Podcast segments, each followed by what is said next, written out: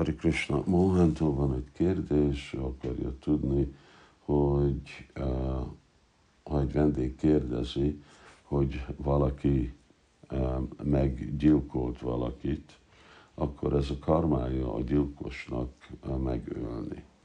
És mi ennek a jó válasz, és aztán mi az igazi válasz.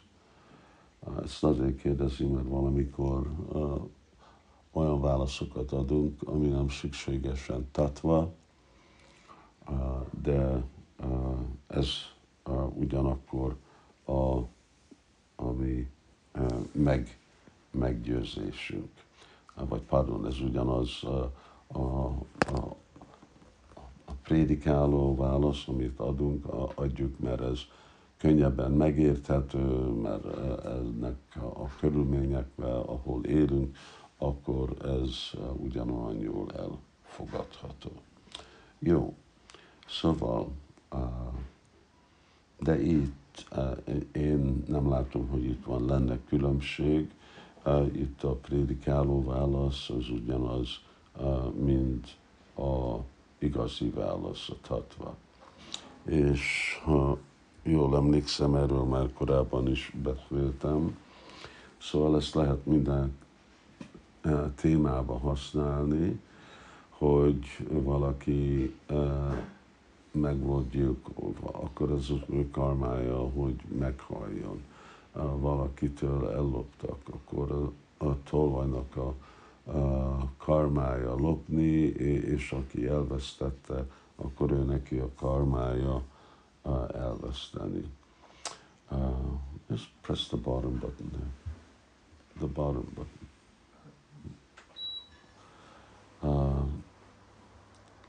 És ez igazából így van, de hát ugyanakkor ott van Istennek a törvényei, ott van minden szentírások, utasítás, ne ölj. És miért van ott?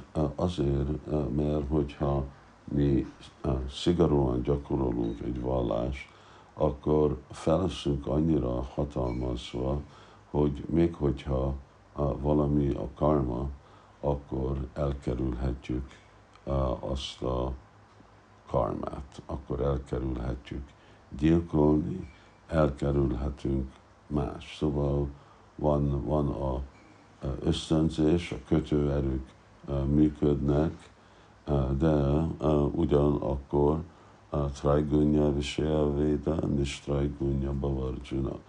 Krisna mondja, hogy jó, de álljál a kötőerők fölött. És hogy állunk kötőerők fölött? Amikor követjük az Úrnak a utasítását. Szóval lehet, hogy valakinek a karmája az, hogy ő meggyilkolt, mert lehet, hogy hasonló dolgot csinálta a múlt életében, meggyilkolva lett, és ugyanakkor egy illető, aki lesz a gyilkos. De aki gyilkos, akkor ott van a utasítása, törvény, embereknek a törvényébe, Istennek a törvényébe, hogy ne öljön, hogy nem szabad gyilkolni.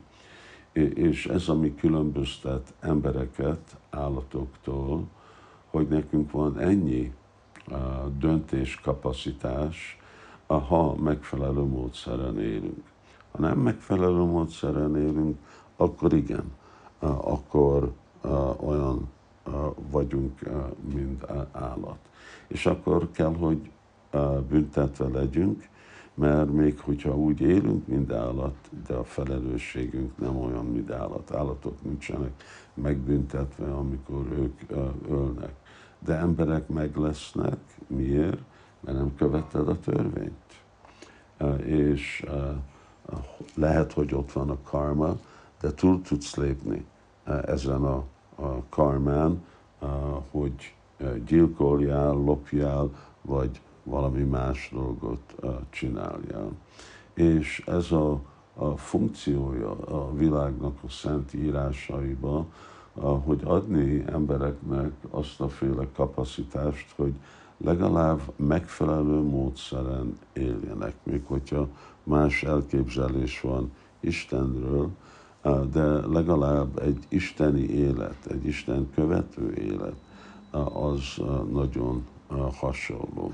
És ez a Isten verziója és az ember verziója is ugyanaz, mert emberekben van a kapacitás elkerülni a rossz karmát és változni a karmájukon.